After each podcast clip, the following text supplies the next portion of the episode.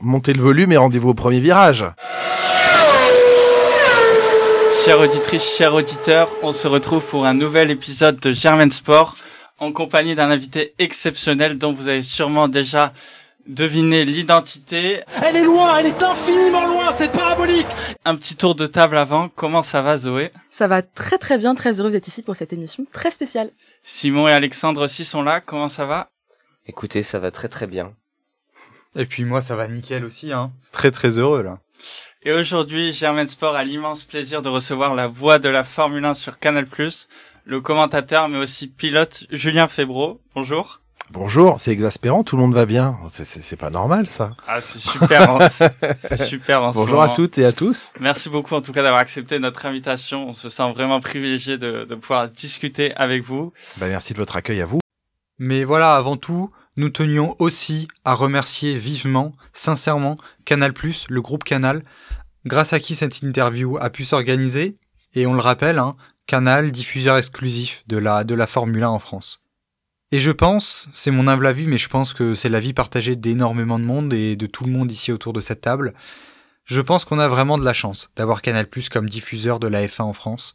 Parce que voilà, ils font un travail incroyable le, duo, vous, monsieur Febro, avec Jacques Villeneuve, vous êtes ultra complémentaires.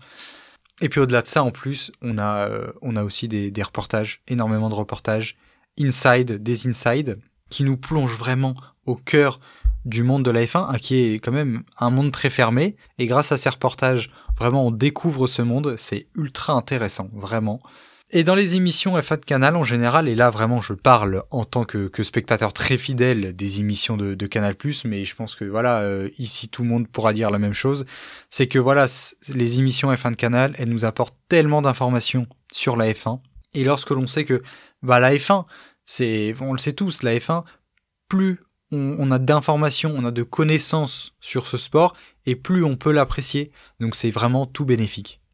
Au passage, on rappelle aussi que, le premier GP, le premier Grand Prix de la saison, qui sera évidemment sur Canal+, sera celui donc de Bahreïn, le, le 20 mars prochain. Et euh, à noter que sur les 23 Grands Prix de cette saison, hein, qui est une, d'ailleurs une saison record à 23 Grands Prix, 4 Grands Prix seront diffusés en clair par Canal+. Donc voilà, encore une fois, merci. Et puis tant qu'on y est, on peut continuer aussi avec toutes les nouveautés Canal+, cette saison, qui sont euh, très nombreuses. Déjà du côté des consultants, on le sait, Canal+, a toujours fait très fort. Euh, et cette saison, va y avoir du lourd. Du lourd avec l'arrivée de, de nombreux consultants. Alors évidemment, le retour de, notre star national Romain Grosjean, qui commentera avec vous, Monsieur Febro d'ailleurs, le Grand Prix de Miami et le Grand Prix du Canada. Mais également, on aura Julien Simon Chotan. Julien Simon Chotan, c'est euh, un ancien ingénieur F1, euh, et notamment l'ancien ingénieur F1 de Kimi Raikkonen lorsqu'il était chez Alfa Romeo. On aura aussi Éric Bouillet, directeur donc euh, du, du Grand Prix de France et ex-directeur de Lotus et de McLaren, excusez du peu. Et on aura aussi Jenny Go, euh, qui est journaliste F1 en Angleterre. Et alors, ce qui est incroyable vraiment avec Canal+, c'est que même lorsque l'on on n'est pas en semaine de Grand Prix, on a quand même notre dose de Formule 1. Pourquoi? Parce que cette saison, on aura la création, on aura la chance de pouvoir avoir deux documentaires de la part de Canal+, deux créations. Premier documentaire sur Max Verstappen, qui s'intitulera Né pour gagner, et un autre qui nous plongera au cœur de l'écurie alpine et qui s'appellera Les yeux dans les bleus. Mais aussi une des grosses nouveautés de cette saison chez Canal+, c'est la création aussi d'une nouvelle émission qui s'appellera My Replay et qui sera constituée d'épisodes qui seront concentrés sur un pilote avec des caméras embarquées d'une ou plusieurs courses. Et voilà, émission qui sera racontée, qui sera commentée directement par le pilote concerné.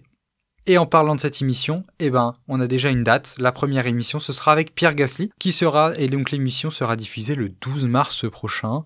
Il s'agira donc dans cette émission de revivre sa troisième place lors du Grand Prix d'Azerbaïdjan 2021, et on sait comment il était mouvementé, ce Grand Prix d'Azerbaïdjan. Donc euh, ce sera une, émission qu'on ne manquera pas du tout. Et on, on commence sans plus attendre cette émission 100% F1. Jingle. Radio. Radio. Radio Germaine. Germain Sport. Pour commencer, quelques brèves questions pour euh, mieux vous connaître. On a rebaptisé cette, cette chronique le Fast and Curious de la F1. Deux propositions, faut répondre celle qu'on Aïe. préfère et euh, de préférence on essaie de choisir. Le premier, Prost ou Senna? Prost. Ensuite, Silverstone ou Spa? Euh, Silverstone. Pour le Grand Prix de France, Manicourt ou Paul Ricard. Manicourt. Les moteurs, on préfère le V10 ou le V8 V10. Comme toujours. Comme toujours. La victoire de Leclerc à Monza en 2019 ou la victoire de Gasly à Monza en 2020 Ah, la victoire de Gasly. Elle est presque là, cette victoire Accélère Accélère Oui, il va aller la chercher Ne lâche pas La victoire de Pierre Gasly Il l'a fait Et la victoire de Gasly à Monza en 2020 ou la victoire d'Ocon en Hongrie en 2021 Je refuse de choisir. On a le droit à un joker. Sur une, ça va. Ça va. Lauda ou Hunt? Loda. Flavio Briatore ou Maurizio Arrivabene Arrive à Bene. Le plus grave, le Spygate ou le Crashgate? Euh, Crashgate. La meilleure livrée euh, avec une couleur spéciale, la Ferrari bleue ou la Mercedes noire? La Mercedes noire. On a fini avec euh, ce Fast and Curious. Merci d'avoir répondu. De rien, avec plaisir. Merci beaucoup. Maintenant, je pense que nous sommes très nombreux à, à vouloir savoir un peu plus sur votre expérience personnelle, professionnelle, en tant que commentaire de la Formule 1, mais aussi pilote automobile. Alors euh, tout d'abord, est-ce que vous pouvez, de mots brièvement, un peu nous décrire votre parcours? Comment vous êtes euh, voilà, devenu le commentateur F1 euh, sur Canal? Alors, comment j'en suis arrivé à mon métier aujourd'hui? Par passion. Ça, c'est le dénominateur euh, commun de, de, de beaucoup de, de métiers. Et, et voilà, la passion, euh, c'est, l'élément phare de, ma vie. Et c'est ce qui continue en plus de, la guider et de, et de me permettre de, vivre des émotions euh, fortes. Je suis un jeune euh, provincial breton. Je suis né à Rennes. J'ai fait mes études à, à Quimper. Je me suis rapidement passionné pour le sport automobile parce que mon papa était pilote amateur. Euh, et je le suivais euh, les week-ends pendant les vacances scolaires sur sur ces épreuves sportives. Et ensuite la F1 euh, à l'âge de 9 ans ouais 9 10 ans a, a commencé à m'intéresser. Donc je la suivais évidemment avec beaucoup d'attention au point de me lever la nuit de descendre mon matelas dans le salon pour euh, voir les grands prix euh, qui avaient lieu à 5 heures ou 6 heures du matin en Australie ou, ou au Japon. Euh, et ça coïncidait avec l'arrivée de Michael Schumacher euh, en Formule 1 donc on est au début des années 90 et en 91, Michael Schumacher fait sa première apparition en Formule 1, à temps complet en 92 ensuite. Et voilà, en 92, j'ai à peine 10 ans et, euh, et je ne lâche plus la, la F1 et je me passionne complètement pour ça. Et euh, en 99, je vais assister à mon premier Grand Prix de Formule 1 à Manicourt. C'est pour ça que ça reste une terre sacrée pour moi, Manicourt. Euh, Grand Prix de France là-bas. Et, et j'en reviens euh, vraiment bouleversé, mais c'est c'est pas un, euphémisme. Euh, je souhaitais euh, entreprendre des idées pour devenir kiné euh, avant cela. Et au soir de ce Grand Prix, euh, il n'y a plus de kiné qui tienne, ni d'ostéo, ni quoi que ce soit. Je veux devenir, euh, je veux travailler en Formule 1. Je sais pas encore précisément à ce moment-là ce que je veux y faire. Je sais que je serai pas pilote, je sais que je serai pas ingénieur parce que mon niveau en maths est pas suffisant, euh, loin de là. Mais je veux vivre dans cet univers. J'ai été euh, retourné par ce que j'ai vu ce week-end-là, et je me dis tous les jours de ma vie, je veux vivre dans cet univers. Et donc c'est comme ça que Rapidement, je découvre quand même une école de journalisme radio euh, qui est euh, à l'époque installée à Boulogne-Billancourt, qui s'appelle le Studio École de France, que tout le monde appelle le Studec, qui aujourd'hui existe toujours d'ailleurs, qui est installé à Issy-les-Moulineaux. Et je découvre cette école de radio et je finis par réussir à y rentrer. Et c'est comme ça que voilà, j'oriente mon, choix euh, professionnel vers la radio, vers le journalisme radio. J'intègre RMC euh, en 2002 au cours d'un stage. Je les saoule tellement pour rester que le stage de deux mois va durer une année et qu'à la fin de cette année, ils m'engagent et que progressivement, voilà, je, je passe les échelons dans, dans, dans l'entreprise et que début 2005, ils me, ils me, ils m'emmènent, enfin, ils me disent, écoute, c'est toi qui pars sur les grands prix à, à compter de maintenant. Donc depuis 2005, là, j'attaque ma 18e saison en Formule 1, mais j'ai commencé à, à me rendre sur les grands prix en tant que reporter et commentateur euh, début 2005, voilà. Donc d'abord la radio euh, à la base de tout. Oui, la radio à la base, j'avais été euh, très inspiré par cette école. Euh, je, je me souviens de leurs plaquettes parce qu'à l'époque on envoyait par courrier postal des plaquettes. Et oui, ça a existé. et, euh, et je me souviens de cette plaquette avec les belles photos euh, euh, brillantes des studios. Et je me dis mais c'est impressionnant. Ils avaient vraiment des beaux moyens, la liste des profs, les cours de journalisme et tout. Enfin ça faisait rêver, ça faisait rêver et euh, et du coup je me suis dit c'est cette école que que je veux faire et franchement oui j'avais trouvé ma voie, je je me sentais plus à l'aise de m'exprimer à, l'oral, euh, même si j'ai ensuite fait de la presse écrite au journal de l'équipe, mais euh, dans un premier temps j'ai j'ai travaillé en radio et c'est un très beau média d'ailleurs. Donc voilà tout a commencé par la radio. Merci. Une voix peut faire un sport. Quand est-ce que vous avez vraiment pris conscience d'être la voix française de la Formule 1 et d'avoir accompagné une nouvelle génération de fans? Eh ben, ça m'est arrivé hier. Mais c'est c'est pas c'est pas c'est pas totalement euh, pour la blague. Euh, j'ai beau j'avoue que j'ai quand même un peu de mal quand on me dit tu es la voix, tu es la voix. Oui, évidemment, puisque en télé, il y a qu'une chaîne de télévision en France qui qui couvre la Formule 1. Je commente les grands prix, donc techniquement parlant, je suis la voix, mais euh, on, me le dit souvent avec beaucoup d'intentions très et très agréables d'ailleurs, mais j'ai du mal à à accepter entre guillemets. Ça me paraît un peu euh, un peu prétentieux de dire ça, donc ça me gêne un peu. Et mine de rien, hier, on a sur Canal, on a sorti une bande annonce pour présenter la nouvelle saison de Formule 1 et euh, le, spot montre un petit garçon qui euh, découvre une alpine dans une grange et qui, qui s'installe à son volant et j'ai fait exactement pareil quand j'étais gamin et il y a une transition dans le spot et on arrive sur mon visage et et je mets mon casque de, de commentateur et en voyant ce spot hier je me suis dit waouh, quand même, c'est t'es dans un spot de télévision, euh, euh, ce petit gamin c'était toi, complètement toi, et aujourd'hui t'en es là. Enfin, ça, ce, voilà, cette pub m'a permis de mesurer le parcours et de me dire effectivement, du petit garçon passionné que t'étais, tu es aujourd'hui en charge de commenter les grands prix pour euh, pour Canal et voilà hier ça m'a un peu sauté au visage. Je le découvre pas mais mais à travers ces moments là je me dis ok peut-être que ça marque un petit peu ce, ce sport en France alors en plus de votre métier, en plus de votre métier de commentateur, vous êtes aussi pilote, pilote automobile. Euh, vous faites par exemple euh, du rallycross. Je pense au Trofeo de Rose parce que vous, êtes, vous êtes allé quand même en demi-finale. Merci. Félicitations. Très belle performance. Euh, on a regardé. Et donc je voulais savoir comment est-ce que vous réussissez à allier justement ces deux métiers de commentateur et de pilote? assez facilement dans la mesure où c'est vraiment encore une fois j'en reviens au mot passion mais comme tout est lié à la passion rien n'est rien n'est difficile. Des fois, c'est compliqué que de faire s'accorder les agendas, de, trouver du temps, d'en consacrer aussi à mon entourage qui me voit pas souvent. Mais encore une fois, je, vis dans ma passion jour et nuit, et, donc euh, le plus difficile, c'est de faire euh, concorder les calendriers. Il y a beaucoup de clash, mais pour moi, les deux sont quasiment indissociables. Mon métier de, de journaliste et de commentateur euh, s'accorde parfaitement avec le fait de piloter. Alors, je, je me considère pas comme un pilote parce que j'en côtoie euh, depuis 18 euh, ans maintenant et je sais ce que signifie pour moi en tout cas le mot pilote et, et je me permettrai pas de me de, de, de m'y inclure mais je suis ce qu'on appelle un gentleman driver donc un pilote amateur et, et ça me va très bien.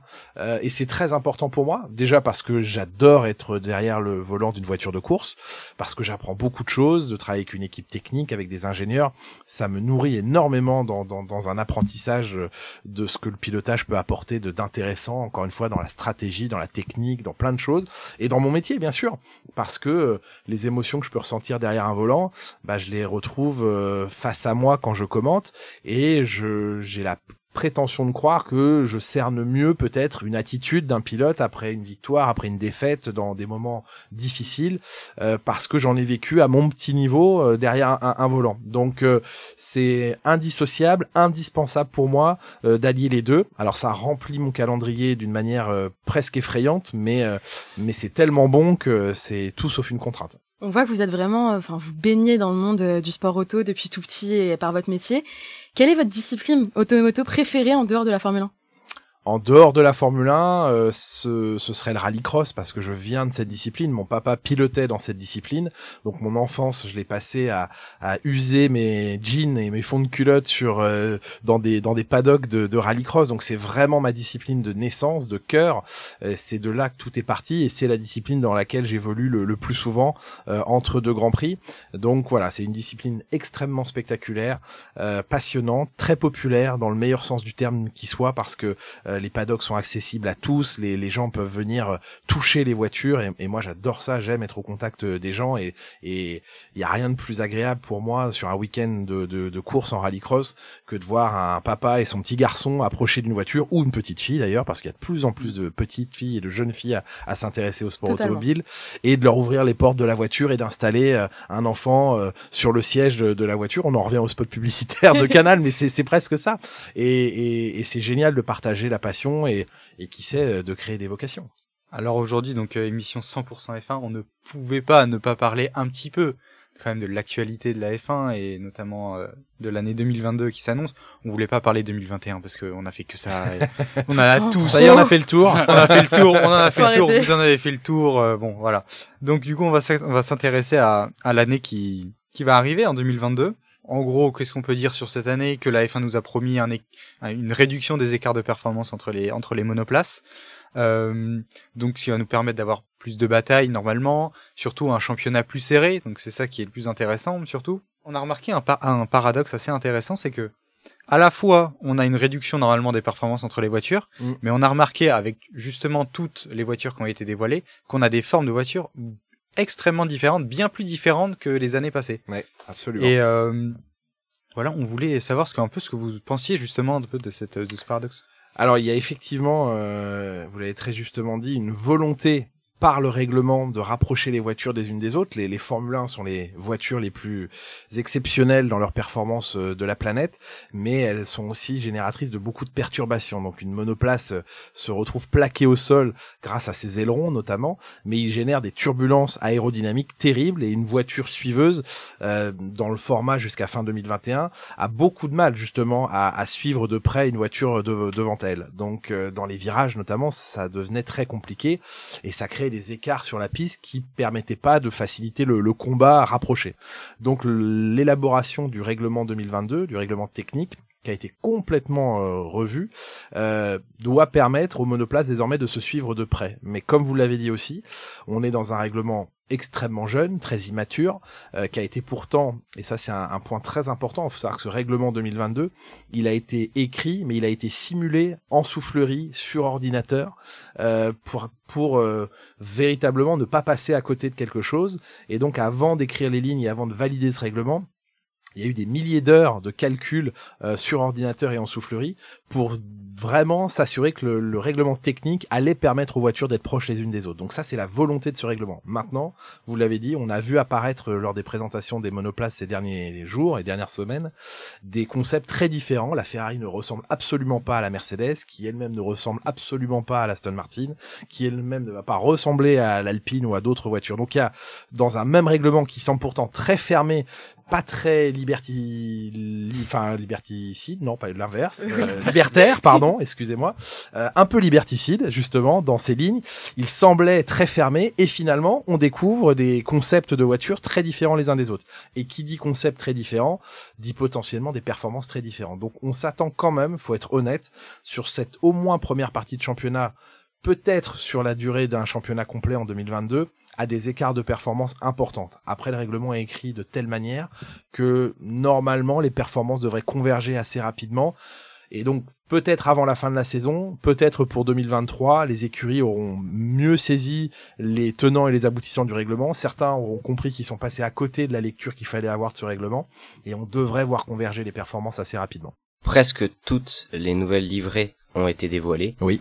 Euh, sauf celle d'Alfa d'Alfa Romeo. C'est vrai. Alors, laquelle préférez-vous déjà sur le plan esthétique et puis euh, Alors sur le plan esthétique, il y a grosse bataille. Je l'aurais eu dans votre questionnaire tout à l'heure, j'aurais eu du mal à répondre peut-être. Euh, pour moi, en termes d'esthétisme pur et simple, euh, ça se joue entre la Mercedes et la Ferrari, parce que euh, parce que déjà, ce sont des voitures très iconiques. Euh, une Ferrari, c'est rouge, c'est beau. Le rouge est l'incarnation de la vitesse. Si la la vitesse devait être une couleur, je pense que ce serait le rouge. Euh, elles sont spectaculaires dans leur ligne, très spectaculaires. Euh, je, j'ai, je sais pas les départager, honnêtement. La plus belle, euh, allez, c'est, bah, je dirais peut-être la Mercedes quand même. Elle a des lignes très fines, très, très spectaculaires. Encore une fois, elle est redevenue majoritairement grise, ce qui est sa livrée, on va dire originelle. Euh, ouais, s'il faut vraiment choisir qu'une, je prendrais sans doute, je choisirais sans doute la Mercedes. La Mercedes avec des side pods qui sont incroyablement fins, notamment si on compare avec ceux de l'Aston Martin. Oui. C'est là qu'on voit quand même les, les philosophies aérodynamiques qui... Alors qu'ils ont le même moteur. Ouais, en plus. Ouais, alors les sidepods, hein, faut, faut rappeler, donc ce sont les entrées d'air, les pontons, et effectivement, ils sont travaillés de manière totalement différente d'une voiture à l'autre, alors que derrière se cache exactement le, le même moteur, mais ça prouve encore une fois, et on s'y attendait pas forcément dans, de telles proportions, euh, qu'il était possible d'interpréter de manière euh, différente le, le, règlement, alors que tout semblait converger vers un, une ligne de voiture un peu identique. Est-ce que vous avez un avis sur l'Alpine qui change complètement de couleur aussi? Oui, alors elle a été présentée il y a, il y a, quelques heures, cette Alpine, dans deux livrées différentes. Une livrée qui euh, sera utilisée pour les deux premiers Grands Prix de la saison, qui est euh, très majoritairement rose, euh, du fait d'un nouveau partenaire.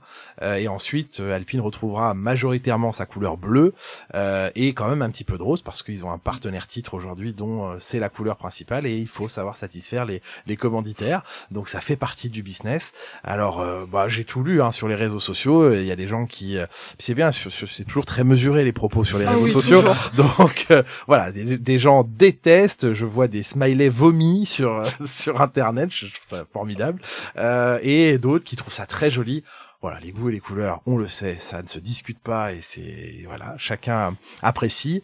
Euh, moi, j'aime honnêtement, j'aime bien les deux. Euh, j'aime bien la, la, la livrée euh, full pink parce que bah ça change un peu. Oui, elles détonnent et je pense qu'on a si elles étaient toutes euh, strictement identiques, euh, ce serait triste. Donc celle-ci clairement on la voit. Euh, maintenant à choisir, je préfère le bleu alpine parce que c'est la couleur d'alpine et et voilà mais je trouve ça pas mal. Bien sûr que c'est marketing, bien sûr que c'est pour faire plaisir aux sponsors, bien sûr que derrière il y a des gros sous, mais des écuries de Formule 1 ça coûte cher, donc il faut des partenaires qui apportent de gros moyens. Eh ben on fait plaisir aux partenaires, on fait un coup médiatique. La preuve, on est déjà en train d'en parler euh, ce matin. Donc euh, ça, se respecte, mais euh, oui, à choisir, je garderai la livrée bleue alpine parce que c'est un très beau bleu et que c'est symbolique, c'est français, c'est un bleu français aussi, et ça fait plaisir. Ici même entre nous, hein, ça a divisé. Hein, Ah ben normal. Ah, moi, je normal. suis adoratrice de l'Alpine, hein, je la trouve super. Laquelle? Alors mais laquelle? Alors qu'on Alors, a moi, parlé j'ai- de massacre ici aussi. Enfin, Oui, oui, non, mais moi, moi, bah, je- je- On la- a la chacun notre Ferrari, préféré. euh, Je pense que je vais me faire des ennemis. Non, moi, j'aime beaucoup celle qui est bleue, c'est-à-dire que bon, après la rose, ça fait très Racing Point. Ah oui, Euh, là de toute c'est façon, c'est pour deux grands prix. Ouais. Mais euh, la, la bleue avec le rose, moi, je trouve que ça va bien ensemble. hein. Je trouve ça sympa. Encore une fois, j'attends de la voir euh, à la lumière du jour et de voir Mm. la véritable voiture, puisque c'est une maquette qui a été présentée pour des raisons logistiques. Euh, donc, attendons de voir, voilà, à la lumière du jour, les vraies voitures. Puis encore une fois, l'œil humain s'habitue à plein de choses. Je- je- on- a revu il y a peu de temps plein de voitures très très laides de des 20 dernières années, et on en avait, voilà, on les avait presque oubliées. On disait, ah oui, on a eu ça, c'est vrai. Donc, on s'en sort pas si mal aujourd'hui. Voilà. Alors justement, Victor et moi étions assez dubitatifs quand on a vu la livrée, les deux livrées de, de l'Alpine. Moi, j'ai été choqué par euh, le sigle BWT qui est énorme.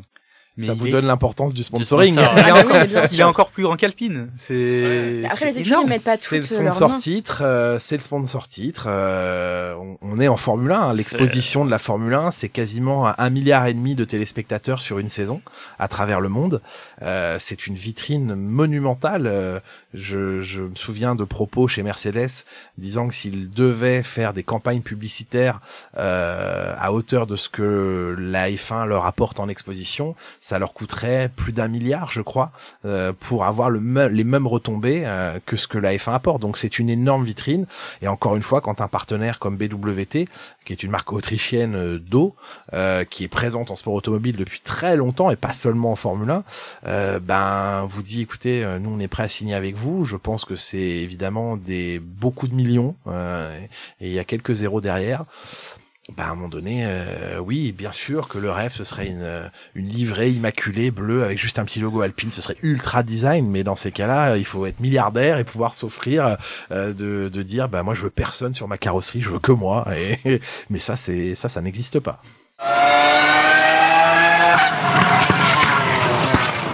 On va enchaîner avec la nouvelle direction de course euh, pour cette saison 2022. On a vu que Michael Masi a été remercié euh, récemment à la suite justement des événements de la, la saison dernière. Et on a euh, cette saison deux nouveaux directeurs de course, euh, Eduardo Freitas qui est le directeur du championnat du monde d'endurance Mm. et Nils Vitic euh, du DTM. Euh, pourquoi deux directeurs? Est-ce que ça peut être plus efficace? Et c'est une bonne idée? Alors, je pense qu'il y a plusieurs raisons à cela. J'émets des hypothèses, mais euh, déjà la longueur et la durée de la saison. On va vivre 23 grands prix de Formule 1, ce qui est un record absolu pour cette discipline. Euh, c'est un championnat mondial, donc il fréquente euh, toute la planète. Je me souviens avoir mesuré nos temps de trajet et de distance, et on faisait cinq fois le tour du monde par saison quand il y avait 20 grands prix ou 21 grands prix.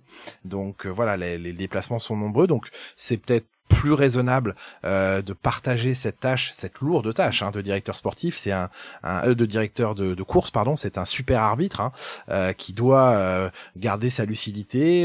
Enfin, c'est c'est pas une tâche simple du tout. Donc il y a cet aspect-là.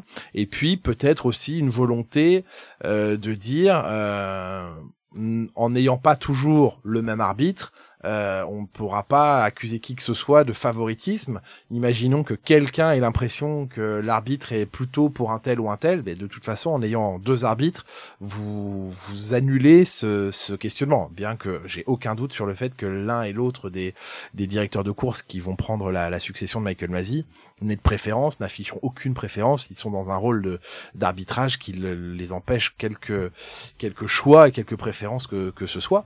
Euh, donc euh, voilà, ils vont se partager cette tâche, ce sera peut-être un peu moins de pression aussi, euh, et puis ils vont surtout être mieux assistés. C'est un petit peu la, la, problématique non pas qu'on a découverte parce qu'on s'en rendait bien compte, mais qui a véritablement été mise en lumière euh, au moment du dernier Grand Prix la saison passée, c'est qu'effectivement euh, le directeur de course avait une tâche énorme à, à accomplir, avec autour de lui quand même quelques personnes, mais pas suffisamment, notamment pour gérer les conversations radio avec les patrons d'équipe qui euh, mettaient une pression phénoménale sur le directeur de course, mais directement sur lui. Mm. Ça paraît fou. Enfin, imaginez aujourd'hui que les euh, entraîneurs des deux équipes de foot puissent rentrer sur le terrain et venir hurler sur l'arbitre pendant qu'il arbitre pendant le match, alors que ça paraîtrait impossible, et c'est pourtant ce qui s'est produit à de nombreuses reprises euh, par le passé, et particulièrement mis en exergue sur les derniers grands prix de la saison dernière. En plus, à rappeler quand même que Michael a été propulsé en fait au rôle de directeur de course après euh, le, le, dessin fortuné de Charlie Whitman qui avait euh, ce rôle. Charlie Waiting.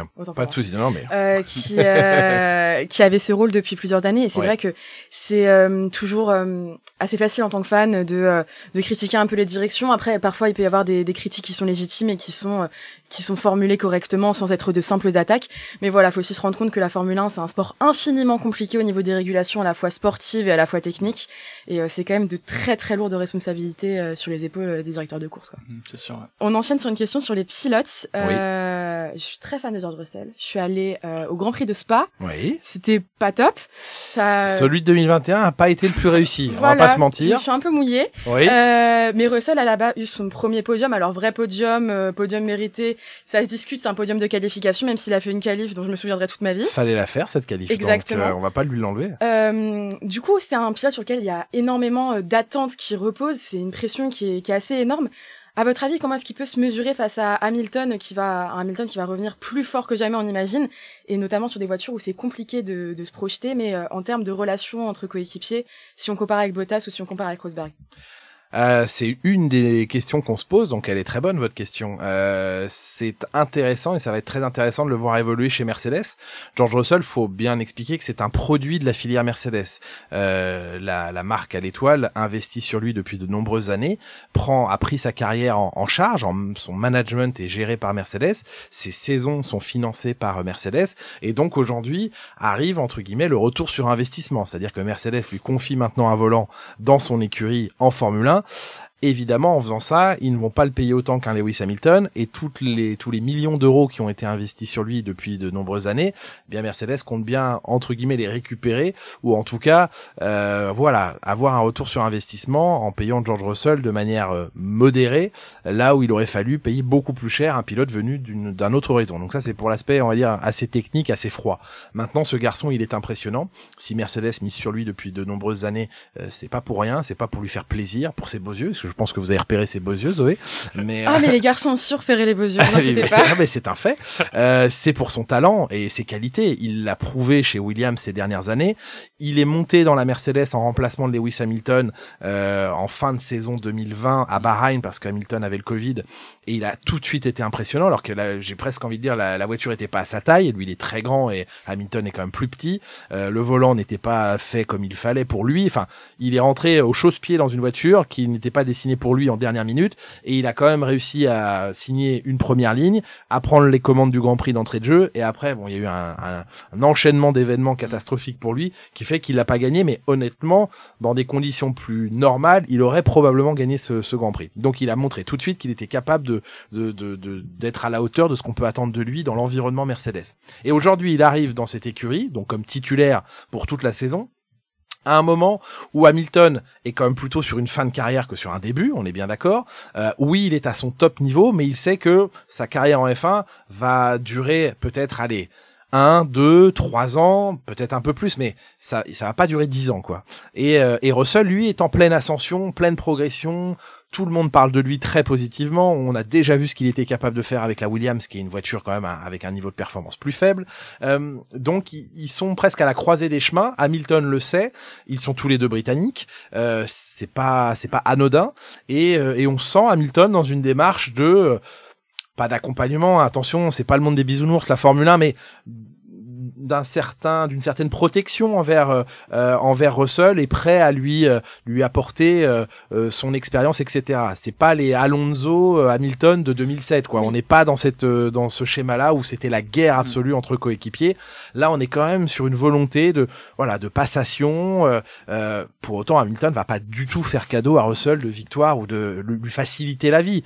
Mais va quand même y avoir une collaboration je pense qui va fonctionner. Donc je pense que Russell est prêt, totalement prêt pour euh, remplir ce rôle de titulaire chez Mercedes, qu'il va bénéficier d'un contexte plutôt confortable chez Mercedes et que ça va l'aider à performer. Enfin, je, ne vois pas, si la voiture est au niveau, comment Russell ne gagnerait pas des Grands Prix cette année. Ça me paraîtrait assez surprenant, voire très surprenennant. Alors justement, il y a Bottas il y a quelques jours qui a dit qu'il euh, verrait personne, absolument personne, battre Hamilton dans la même voiture. Parce que bah Ouais, il, a dit, hein, il, il, travaille beaucoup, etc. Et oui, sur le long terme, sur le long terme peut-être. Euh, Bottas est un bon pilote, euh, mais face à Hamilton, ça n'est pas suffisant. Euh, et c'est vrai que sur la durée, Hamilton est très difficile à battre. Donc je je dis pas que Russell va être capable sur la durée du championnat de, de le battre, mais pour moi, Russell, c'est pas Bottas. Ils sont mm. pas dans le même état d'esprit, ils n'ont pas la même fraîcheur. Euh, et, et je, oui, honnêtement, je miserais beaucoup plus sur Russell aujourd'hui que sur Valtteri Bottas. Maintenant, c'est Lewis Hamilton, septuple champion du monde euh, en face, très revanchard comme vous l'avez dit Zoé, après ce qui lui est arrivé en fin de saison dernière. Et je attention à attention à un Lewis Hamilton blessé quoi. Concrètement, c'est un peu ça. On a vu ce qui s'est passé en 2017 après euh, la défaite contre Rosberg en 2016, c'est-à-dire qu'il est revenu avec une envie plus que jamais euh, d'aller loin. Ah bah il a plié tout le monde. Ah bah ça. n'a pas fait un C'est clair. On va parler d'une autre équipe maintenant, la Scuderia Ferrari, avec deux excellents pilotes, Sainz et Leclerc. Et Sainz, qui est, euh, c'est comme un pilote dont on parle peu, qui sort d'une excellente saison, cinquième au constructeur, il fait quatre podiums. Est-ce qu'il serait pas un peu sous-coté euh, par rapport à Leclerc, sur lequel la Ferrari a, a misé beaucoup avec un gros contrat? Leclerc doit-il avoir peur? Euh, Oui, quelle voix, dis donc Alexandre. euh, oui, Leclerc peut avoir peur, c'est un grand mot, mais doit se méfier. D'ailleurs, on l'a vu dès l'an dernier. Euh, Sainz, euh, parmi les pilotes euh, qui, qui venaient d'une autre écurie, qui changeait d'équipe, c'est celui qui s'est le mieux adapté à son nouvel environnement et qui a donné beaucoup, beaucoup de fil à retordre à, Charles Leclerc. oui, effectivement, sans doute un peu sous-côté, pardon.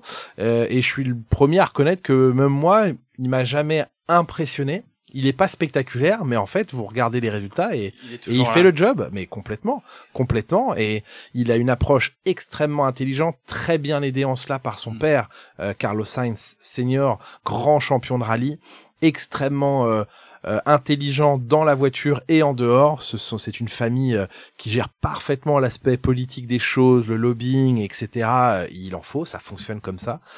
donc ils sont très malins les Sainz, très intelligents, et je dis ça de manière vraiment positive et, et, et, je trouve que Carlos Sainz discrètement mais sûrement fait largement sa place et voilà, pourquoi pas un Carlos Sainz euh, champion du monde de Formule 1 en 2022 si la Ferrari est vraiment celle qu'on prétend qu'elle va être, à savoir la voiture dominatrice. Alors personne ne le sait réellement, hein. on, le saura qu'après les qualifications de Bahreïn et encore les voitures vont tellement évoluer que la voiture euh, dominante ou dominatrice du début de saison ne sera peut-être pas euh, la même dans la même position en fin de saison. Ça c'est autre chose. Mais si Ferrari est vraiment aux avant-postes, euh, aucun doute que Carlos Sainz sera en mesure de jouer le titre mondial, ça c'est certain. Alors, Max Verstappen a décidé Oui. de changer de numéro pour cette saison. Il en a le Qu'est-ce droit. que ça vous fait de revoir le numéro 1 en F1 Eh ben, je trouve ça très bien. Euh, il faut savoir que le numéro 1 est donc réservé au champion du monde en titre, mais qu'il a le choix réglementairement de prendre ce numéro 1 et de le porter sur son casque ou sa monoplace, ou de garder son numéro attribué de manière permanente. En l'occurrence, pour Max Verstappen, c'est le 33. Et c'est vrai que Lewis Hamilton eh bien, a beaucoup dominé ces dernières années, c'est peu de le dire, et que lui n'a jamais choisi le numéro 1 l'année suivant ses, ses titres mondiaux. Il a toujours gardé le 44 sur sa voiture. Donc le dernier pilote à avoir porté le numéro 1 sur sa voiture, c'est Sébastien Vettel en 2014, puisqu'il était champion du monde 2013.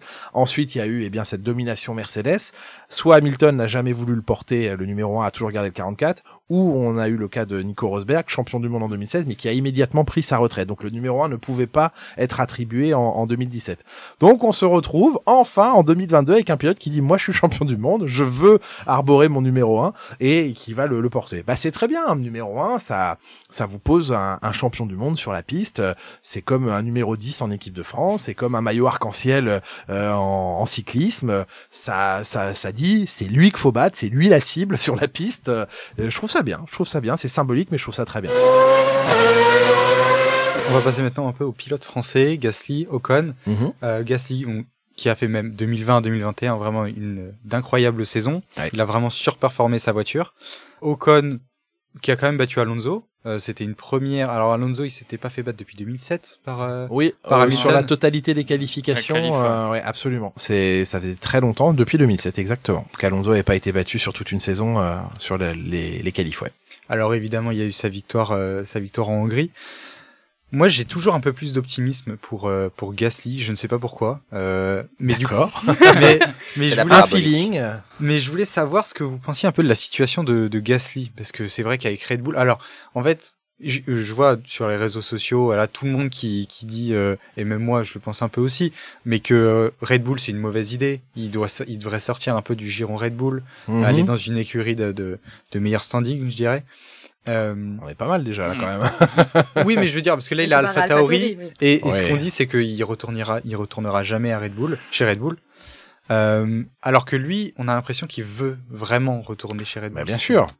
Bah oui, on, on est dans une situation où les intérêts de la l'entreprise ne sont pas ceux de l'employé entre guillemets. Euh, alors faut pas oublier que Pierre Gasly fait partie donc comme tous les Red Bull de pilotes dont la carrière est financée euh, la marque autrichienne, donc euh, il doit il doit quand même beaucoup à, à, à cette euh, entreprise, à, ce- à cette entité, et il ne l'oublie pas. Euh, maintenant, il est encore contractuellement lié à, à Red Bull pour deux saisons, donc 2022 et 2023, euh, et qu'aujourd'hui, la stratégie de Red Bull, qui donc possède deux écuries de Formule 1, Red Bull et Alpha Tauri, qui est euh, une marque italienne mais qui appartient au groupe, euh, a tout intérêt à laisser Pierre Gasly chez Alpha Tauri, qui est une écurie un peu moins performante que Red Bull, parce que euh, la stratégie elle est simple. Chez Red Bull, c'est de faire gagner Verstappen, ils y sont parvenus en, en 2021, donc tout ce qui est fait dans l'écurie Red Bull, c'est pour Verstappen. Son coéquipier est choisi pour l'aider, non pas pour le battre. Euh, donc c'est c'est c'est clair. Le, le pilote qui signe aux côtés de Verstappen sait quelle est sa place, sait quel est son Euh, donc aujourd'hui, chez Red Bull, il n'y a aucune raison de changer le coéquipier de Verstappen, qui fait très bien le boulot, qui au dernier Grand Prix a, a très bien géré la situation pour aider Verstappen. Enfin, donc tout va bien. Et dans le même temps, tout va bien aussi chez Alpha Tauri qui est une écurie donc un peu plus modeste en termes de moyens et de performance, qui il y a quelques années encore s'appelait Toro Rosso et avait pour vocation de former les jeunes pilotes de la filière Red Bull pour que sorte du lot l'un d'entre eux et qu'il aille dans la dans la grande équipe de la maison. Et AlphaTauri a un peu moins cette vocation aujourd'hui, a, a quand même plus vocation à, à performer au plus haut niveau. Et ça tombe bien, ils ont Pierre Gasly au volant, qui est le chef de file incontesté, incontestable de cette écurie, qui réalise, comme vous l'avez dit, d'excellentes euh, performances, qui est parfois même au-dessus du niveau de, de, de la voiture, qui a remporté une course en, en 2020, qui a réalisé une saison 2021 brillante. Pourquoi Red Bull irait euh, déplumer sa petite équipe, où ils ont un chef de file génial qui tire vers le haut comme le- la stratégie le, le, le, veut chez eux, pour le remettre dans une équipe où de toute façon il ne pourra être que serviteur de Max Verstappen, ce qui n'est pas du tout la volonté de Pierre Gasly. Donc la situation dans, dans la, à l'heure actuelle, elle est un peu figée quand même hein, chez eux, et elle convient surtout très bien à ceux qui payent euh, et c'est à, à la marque. Donc effectivement, il faudrait des mouvements dans d'autres équipes assez rapidement pour que Pierre Gasly soit euh, soit libéré de son contrat Red Bull et puisse partir avant euh, la fin 2023 de l'équipe. Je suis pas sûr que ce soit la volonté de Red Bull euh, de le laisser facilement s'en aller ailleurs. Euh, soit attendre la fin de ce contrat et essayer pour 2024 de trouver un autre endroit. Mais faut pas oublier qu'on est en Formule 1. Il y a 20 places. J'ai Mm. coutume de dire qu'il y a, il y a plus de rois et de reines en activité sur la planète que de pilotes de Formule 1 titulaires. Faut bien avoir conscience de ça. Il y a très très très peu de place sur la planète. Euh, il est déjà euh, dans une voiture qui est pas si mal. C'est pas la plus mauvaise. euh, elle est pas mauvaise du tout même cette voiture. Et que euh, Bien sûr que l'ambition d'un pilote comme Pierre, c'est d'être champion du monde. Donc, être champion du monde, ça signifie être dans la meilleure voiture. On est dans un sport mécanique. Il faut la meilleure machine. C'est comme ça. C'est pas juste, mais la vie n'est pas juste. Et, euh, et c'est aussi le talent d'un pilote d'être euh, très performant en dehors de la piste. Être très bon au volant, ça c'est euh, indispensable. Mais les meilleurs pilotes au monde sont aussi ceux qui en coulisses ont été extrêmement bons. Schumacher était de ceux-là. Euh, euh, comment s'appelle-t-il euh, Vettel a été très bon, a très bien géré son monde chez, chez Red Bull. Lewis Hamilton, bien entendu. Max Verstappen qui a qui a sacralisé et qui a vampirisé toute l'équipe autour de lui chez, chez Red Bull. Et c'est comme ça qu'on devient champion du monde. C'est pas en étant gentil. Ce ne sont pas des gentils euh, quand ils sont en piste, bien sûr. À côté, ce sont des personnes charmantes, mais voilà, c'est un métier où les gentils n'ont pas leur place. C'est comme ça. Même euh, Mad Max. Ah ben non, mais c'est pas un gentil sur la piste. c'est Sa un- mère dehors. ah, en dehors, alors, mais c'est un garçon charmant. C'est ce que je dis. Euh, Max Verstappen, vous pouvez discuter avec lui. C'est quelqu'un d'extrêmement bien élevé, très bien éduqué, qui a de la conversation. Quand vous préparez une interview avec lui et que le, le temps que les caméras s'installent, les lumières, le son, etc., vous pouvez discuter avec lui d'autres choses que de voiture. Et il le fait très poliment. Quand il vous voit dans un aéroport, euh, qu'il vous croise, il vous salue poliment. Alors, je dis pas qu'il vous saute dans les bras, mais c'est pas ça qu'on demande. D'ailleurs, on n'a pas le droit en ce moment. Mais c'est quel- encore une fois, c'est quelqu'un de, de, de poli, de bien élevé. Après, il paraît, il donne une, un- une, une image de lui arrogante, euh, euh, mais ce n'est pas quelqu'un d'arrogant. Ce n'est vraiment pas quelqu'un d'arrogant. Par contre, quand il monte dans sa voiture et qu'il met son casque, oui, c'est un pitbull. C'est, c'est, il est prêt à tout pour y arriver, mais c'est ce qu'on leur demande. Encore une fois, ils sont supposés être les 20 meilleurs pilotes au monde. Ils montent dans les machines les plus dingues au monde c'est pas fait pour les gentils, quoi. Donc, quand ils mettent le casque, ce ne sont plus des garçons gentils. Mais Charles Leclerc, Mm. qui a un visage d'ange, qui est d'une gentillesse extraordinaire, faudrait que vous le voyez euh, au moment où il est dans la voiture, ou quand il se prépare, ou après une déception. Euh, c'est un- c'est quelqu'un de de- de- d'extrêmement euh, euh, émotionnel, j'ai envie de dire, et qui peut piquer des colères contre lui-même, contre ses performances, parce que c'est pas un gentil garçon quand il monte dans une voiture de course. Et c'est exactement ce qu'on attend de lui. Mm. On l'a entendu à la radio, euh, ça des fois. Ouais. Oui, bien sûr. Oui, oui. Déjà, à la radio, ça laisse présager et ça laisse entrevoir ce qu'ils sont lorsque euh, ils, ils sont en train de, de faire leur métier. Mais c'est Rosberg qui racontait notamment sur Schumacher dans la période de, de en tant que coéquipier chez Mercedes que Oui. Schumacher n'adressait pas la parole à Rosberg, était vraiment complètement, euh, même alors qu'il savait qu'il jouait plus pour les mêmes enjeux que quand il était chez Ferrari, il était encore dans euh, cette euh, ce mindset de compétiteur, de gagnant, Ah oui. de il faut absolument toujours euh, réussir euh, à faire des performances. Et c'est vrai que de l'extérieur, faut pas qu'on soit leurré par des interviews, des choses comme ça. Voilà, sans dire que ce sont de, de mauvaises personnes, mais voilà, quand ils sont en train de conduire, c'est différent, quoi. Le premier adversaire est le coéquipier dans une équipe. Donc, les- encore une fois, on peut reprendre tous les champions du monde récents ou même passés. Je pense pas qu'ils n'aient jamais fait la moindre fleur à leur coéquipier. Et, euh, et on dit souvent que ce sont des tueurs de coéquipiers. Hamilton a tué Bottas, euh, Vettel a tué euh, Weber à l'époque chez Red Bull, euh, Alonso a tué, a flingué ses coéquipiers, Schumacher a désingué Irvine, Barrichello, tous ceux qu'il a eu à côté de lui. C'est comme ça, c'est c'est c'est la loi du plus fort et il faut être le plus fort, voilà. On va enchaîner sur une question qui va ensuite nous faire une transition sur une partie un peu plus sur l'histoire de la Formule 1. Mhm. La Formule 1, c'est un sport euh, incroyablement masculin, même Oui. si on rappelle que c'est un sport mixte. Euh, les femmes ont le droit, euh, dans les règles, de, de faire de la Formule 1. Mais dans les faits, on voit que la W Series n'arrive pas à promouvoir, même Jamie Chadwick, deux fois championne de W Series, elle, n'est pas encore promue ni en F3 ni en F2. Et, euh, et voilà, on voit qu'il y a aussi une autocensure. Alors, qu'est-ce que vous avez à dire euh, aux petites filles euh, qui rêvent de Formule 1, que ce soit en tant que pilote ou pour travailler dans, dans ce monde? À leur dire que effectivement le sport automobile est totalement mixte et ouvert, même s'il est à grande majorité euh, masculin aujourd'hui, c'est un fait.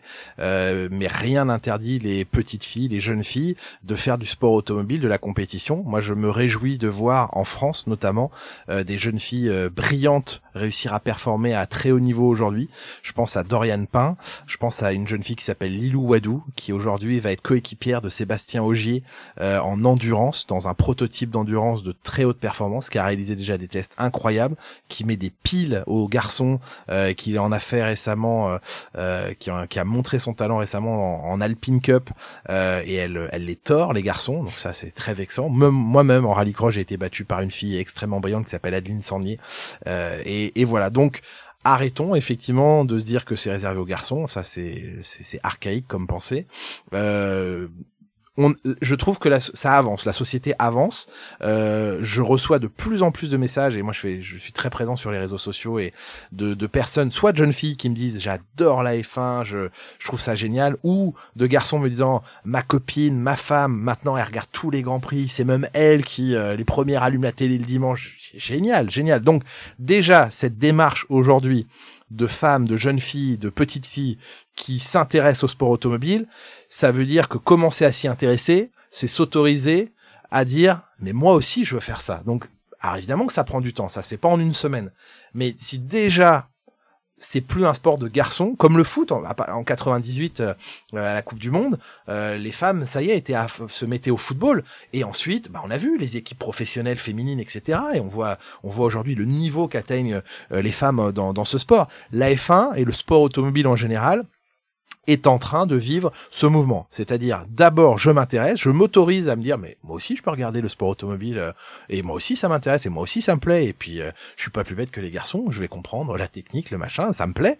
Ah, mais moi, je veux en faire aussi le week-end, je vais aller faire du karting euh, avec mes copines, et, et c'est comme ça que de plus en plus, on va retrouver sur des pistes de karting des jeunes filles qui vont faire de la compétition, et donc, par la force des choses, ça c'est mécanique, c'est plus va y avoir de jeunes filles à aller faire du karting, plus on aura une chance de voir émerger une jeune fille ou plusieurs jeunes filles dans les monoplaces, les, séries. Vous avez parlé de la W, la W Series, qui est effectivement aujourd'hui une compétition réservée aux femmes. Alors est-ce que c'est bien, est-ce que c'est pas bien? Oui, on les met dans une case. Est-ce que c'est une façon de dire bon, allez les filles, vous vous mettez là, mais vous venez pas nous embêter ailleurs? Non, je crois pas, parce que oui, bien sûr, c'est une catégorie réservée aux femmes, mais si on peut faire émerger une, deux, plusieurs pilotes féminines, tant mieux si les W Series euh, servent à, servent à ça. Vous avez cité Jamie Chadwick qui effectivement est double euh, vainqueur de, euh, de, de ces W Series, mais faut pas beaucoup de j'ai j'ai vu j'ai lu beaucoup de commentaires disant mais pourquoi elle va pas en F1 Faut pas oublier que la W Series c'est en Formule Renault, donc qui est une petite monoplace qui est quasiment euh, la première monoplace dans laquelle on puisse monter. Il y a la F4 avant ça,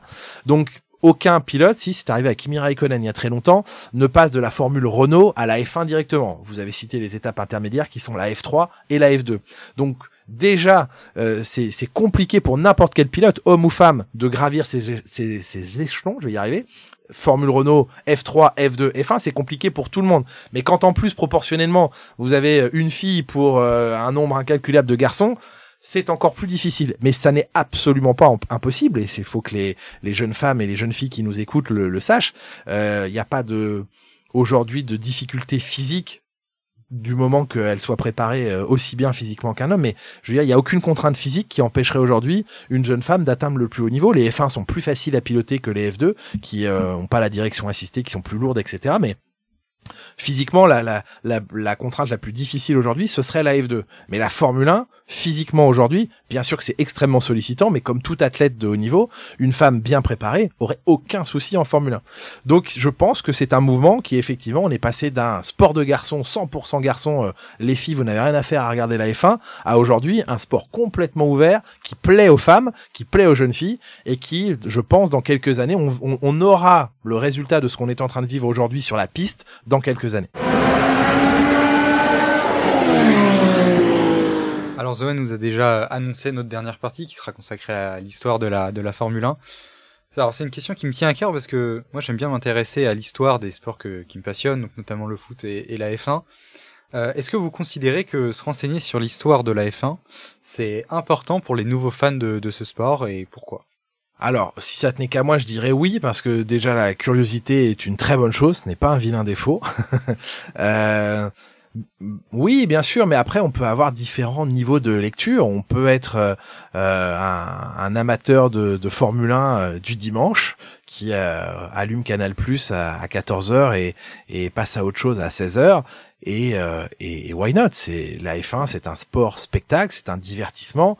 Ça peut ne rester qu'un divertissement sans aller chercher plus loin, mais bien sûr que c'est intéressant de, de, de regarder l'histoire de ce sport, de connaître les légendes qui ont fait ce sport, de réaliser que ce sport a, a été extrêmement dangereux, a coûté de nombreuses vies, que le sport a évolué, qu'aujourd'hui il est un laboratoire de technologie, un laboratoire de sécurité, qui permet à des pilotes comme Romain Grosjean de sortir d'un accident euh, euh, horrible et, et sans, sans trop de séquelles, si ce n'est des brûlures sur les mains importantes, mais au vu de l'accident, euh, on va dire que ça n'est pas trop cher payé pour lui. Euh, donc c'est intéressant de connaître l'histoire d'un sport. Je trouve déjà que les pilotes qui sont présents dans cette discipline devraient beaucoup mieux connaître l'histoire de leur propre sport. Euh, moi qui suis souvent en, en, contact avec de jeunes pilotes qui sont dans les formules précédentes, euh, Formule Renault, on en parlait à l'instant, F3, F2, les, les jeunes Français que je croise, je les incite massivement à s'intéresser à l'histoire de leur sport parce que vous apprenez de vous apprenez de votre histoire, vous apprenez de l'histoire de votre sport, même s'il évolue, et tant mieux. On a toujours euh, intérêt à savoir ce qui s'est passé, à savoir qui étaient euh, nos prédécesseurs, qui, qui, quelles sont les, les personnalités qui ont marqué l'histoire de ce sport. Donc, bien sûr, s'intéresser à l'histoire d'une discipline. Alors, évidemment, dans mon rôle de journaliste, je peux pas dire le, le contraire. C'est, c'est pas important, c'est indispensable. Mais encore une fois, je, moi, je suis pas un, un, ayatollah de la Formule 1 et je je veux pas convertir absolument tout le monde, mais ne serait-ce que les documentaires qu'on propose, je vais faire un peu de, je vais, je vais être un peu corporate, mais on a fait des, des, des documentaires euh, sur l'histoire de, de la F1 qui sont, je trouve, passionnants à regarder. On en apprend beaucoup mm. et on a peut-être une meilleure lecture de ce qui se passe aujourd'hui et des inspirations quand euh, Hamilton vous dit que Senna était son idole intéressez-vous à l'histoire d'Ayrton Senna, c'est fabuleux. Intéressons-nous à l'histoire d'Alain Prost, de sans aller jusqu'à Fangio, les tout premiers dans les années 50, mais on peut, sans aller trop loin dans, le passé de ce sport, trouver des histoires fabuleuses. Euh, vous parlez de Hunt et Loda, il y a un très beau film qui euh, est sorti il y a quelques années qui s'appelle Rush. Regardez ce film. Sans être des férus de Formule 1, on peut regarder ce film et être incroyablement impressionné par ce qui se passait à l'époque dans cet univers. Puis c'était un reflet de la société. Il y avait ce côté euh, la voiture avait ce côté euh, euh aventure, euh, liberté, possibilité de, de se déplacer qu'elle a moins aujourd'hui. Mais ça, c'est intéressant à aller voir. Donc, euh, bien sûr, cultivez-vous.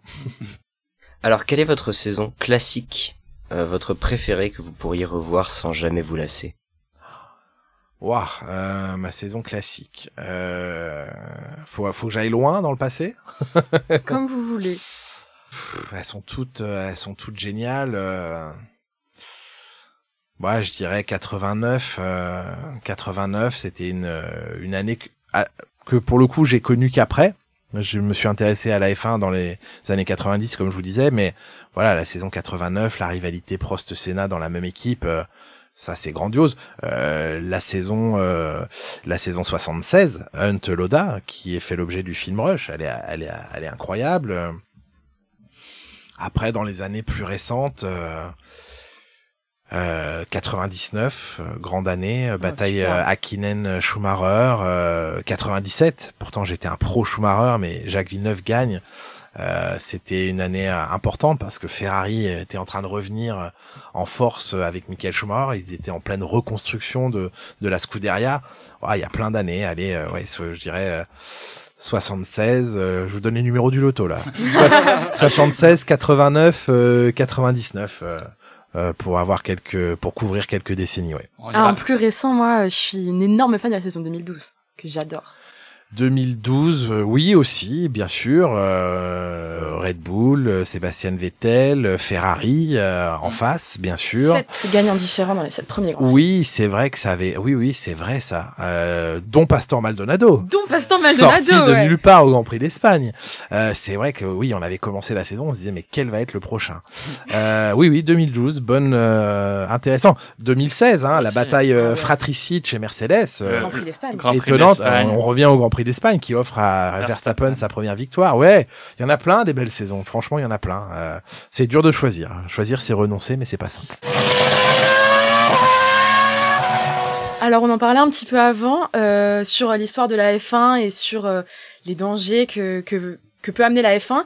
Euh, avant les années 50, euh, il y avait des gens qui considéraient qu'un Grand Prix euh, était euh, pas ouf s'il n'y avait pas des accidents ou des voire pire. Ouais. Et aujourd'hui, on a quelque chose de très différent. On a des des séries qui sont sur la Formule 1 qui font connaître plus.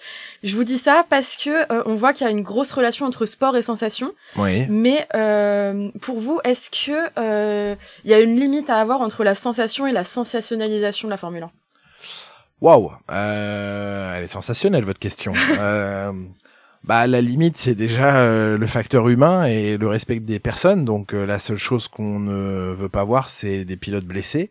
Euh, personnellement j'ai pas très envie de voir des accidents non plus. Ah. Donc, euh, mais voilà, je sais que euh, vous regardez les, les courbes d'audience, euh, les départs sont les moments les plus regardés parce que potentiellement c'est là où il y a le plus de risques d'accrochage et que l'excitation du départ, elle est évidemment liée à, au fait que la course démarre, qu'ils sont tous regroupés et que potentiellement il y a du danger encore plus présent au moment du départ. Bah ça, c'est l'instinct grégaire de l'être humain qui sait qu'à ce moment-là il y a un danger et donc on regarde avec plus d'attention. Euh, Maintenant, il y a tellement d'autres histoires à raconter que celle des accidents. Il y a tellement d'autres choses pour lesquelles se passionner dans ce sport que l'aspect dangereux, même s'il fait partie du, du sport. On aurait la certitude qu'il n'y ait aucun danger dans un sport ou dans ce sport, en, en l'occurrence. Est-ce qu'on s'y intéresserait autant?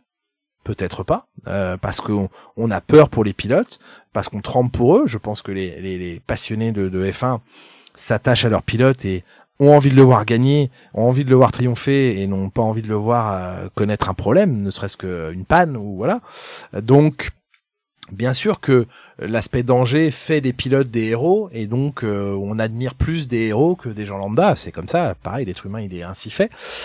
La limite, chacun se la fixe là où il veut. Ceux qui euh, sautent euh, sur leur canapé en extase quand il y a un crash, bon ben c'est eux et eux-mêmes qui, qui doivent se poser la question de savoir si c'est la bonne réaction à avoir. Euh, Je peux je peux pas décider pour eux. Je comprends que l'instinct primaire fait qu'il y a une, une palpitation, une excitation au moment où il se passe quelque chose d'impressionnant.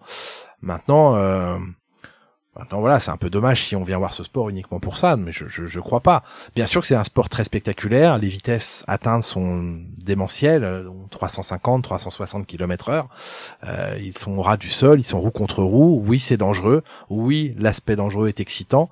Maintenant, euh, encore une fois, euh, faut pas que ce soit le, premier filtre euh, qui vienne dans l'équation lorsque vous regardez un Grand Prix, à mon sens. De toute façon, la fin de la saison dernière a démontré qu'on pouvait parfaitement ressentir des émotions incroyables en F1 sans avoir besoin d'accident. Et pas seulement la fin de la saison, hein, toute la Toute la saison. Après, la- euh, oui, c'est vrai. sur la saison dernière, Sky Sport, euh, c'est donc euh, le, euh, le diffuseur de la Formule 1 euh, au Royaume-Uni, s'est quand même excusé d'avoir fait un clip de Noël avec euh, l'accident euh, de Max Verstappen qui était euh, qui était mis, c'était c'était de très, enfin de très mauvais C'était maladroit, c'était ouais. maladroit certainement. Votre one-time champion préféré, Jacques Villeneuve interdit.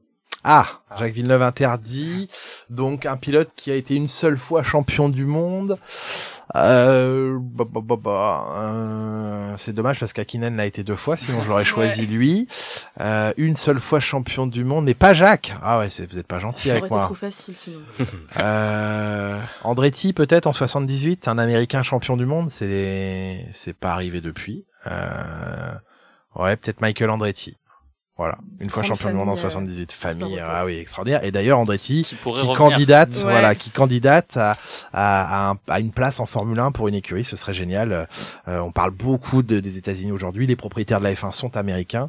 Euh, une écurie américaine, ça a été un, un peu l'arlésienne jusqu'ici. Euh, certains ont initié des projets qui n'ont pas vu le jour et là voilà, Andretti veut postuler à la F1. C'est un nom mythique dans le sport américain, dans le sport automobile et euh, bah, c'est peut-être qui vont y arriver. Donc euh, affaire à suivre. On a une écurie américaine mais euh, qui a d'autres couleurs maintenant. Quoi. Oui, c'est vrai. Je, je, je, on- n'oublions pas As, mais vous voyez, même moi qui suis impliqué, euh, je les ai un peu oubliés parce qu'aujourd'hui il y a une énorme connotation russe autour de cette écurie et, euh, et le nom As, qui est un grand nom hein, dans le sport Aussi, ouais. automobile américain, euh, mais fait peut-être moins rêver qu'Andretti.